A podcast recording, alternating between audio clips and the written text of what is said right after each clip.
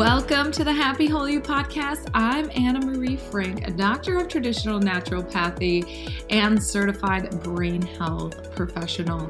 Now, those of you that know Happy Whole You, you know that we are all about health and well being.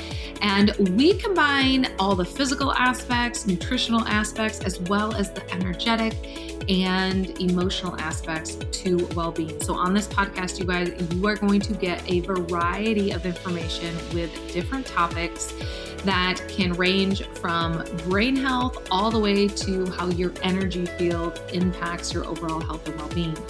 Now, let me remind you that we are not giving medical advice on this podcast, and these are just our personal experiences and information that we are sharing. If you do have any physical or any mental challenges going on in your life, we highly recommend that you seek a medical professional that you have a strong relationship with. All right, you guys, we are going to get started. So here we go. Hey, you guys, welcome to another episode of the Happy Whole You podcast. And it is May Mental Health Awareness Month. And I'm going to talk to you about the mental aspect of motivation. Where has our motivation gone? Well, I don't really think we've ever had great motivation. I don't know if you'd agree with me or not. I've accomplished quite a few things in my lifetime, and so there are people that say, Wow, how are you so motivated? And honestly, my level of success, I don't attribute that to being motivated, but I attribute it to my goals. So, so to be successful, you cannot be motivated by your emotions. You have to be motivated by your goals. Because if my emotions were to drive me every single day and I followed my emotions, I probably would sit and binge watch Netflix all day long and eat popcorn, have some kombucha, and just kind of be lazy because there are things in my life that I'm not motivated to do, and they're the hard things, but I know I need to do them to be successful. And so I took a few notes and I just want to share some of them with you because I, I hope some of you can relate to this. I don't know if any of you kind of wait around to be motivated before taking action. I used to be like that. Like I would wait. I'm like, okay, I'm gonna clean the house. I'm just waiting to get motivated. I'm gonna use that example for today too because I cleaned my house today. I did not wait for motivation because that motivation really it's far few and in between. If I wait for motivation to clean my house, I will literally wait like three, four weeks to do it. And really it's not motivation that motivates me to clean my house. It's just the pure looking around and the disgust thinking thinking, oh my gosh, like you need to get your shit together, and fear that someone might come to my house and see that, you know, my house is cluttered. And so that is, I guess, there's some motivation in that, the fear, you know, of other people coming and my house not being clean. But yeah, if you think about it, when we were all kids, how did we ever get anything done? How do we get our homework done? How do we clean our room? We had parents that would make us or we had would do things because we had coaches that would push us. We always had somebody outside of ourselves that would push us to do things. But as an adult, we don't always have those people. And so we have to as Mel Robbins would say, we have to be the adults in our own life and she is one that also says that motivation is crap and you know, it's just if we really took inventory and realized that everything we're doing every single day is directly influenced by our emotions and how we feel, it's kind of, it's actually kind of funny to think about that because we are not very motivated beings.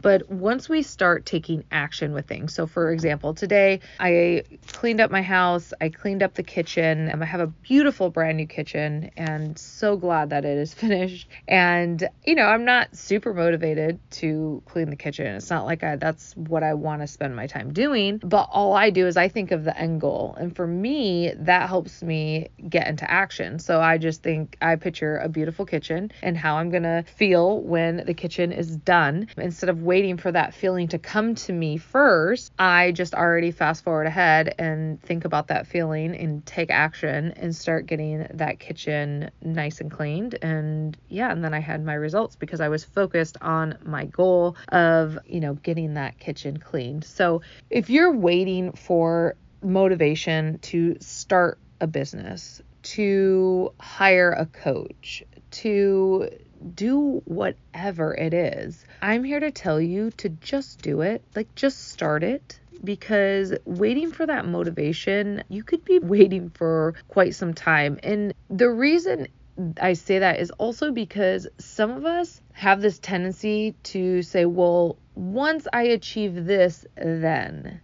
Like, once I get all these all my ducks in, in a row then I'll do. Right? So we're we're constantly waiting for that motivation to come once everything aligns itself. And so I just want you to be driven by action and that action being towards the goals of whatever it is, whether it's a clean kitchen, whether it's starting a business, whether it's having that conversation with your boss or your friend that you've been pushing down the road. It's so important that you quit you know, waiting for your emotions to motivate you and you just directly take action because it's so interesting how you start to shift how you're feeling inside once you are in action. Once you are doing the very things that don't feel that great at first, that you kind of were fearful of starting or doing, once you do them or once you're in them, you realize how freeing it feels because, you know, whether it's that conversation or whatnot,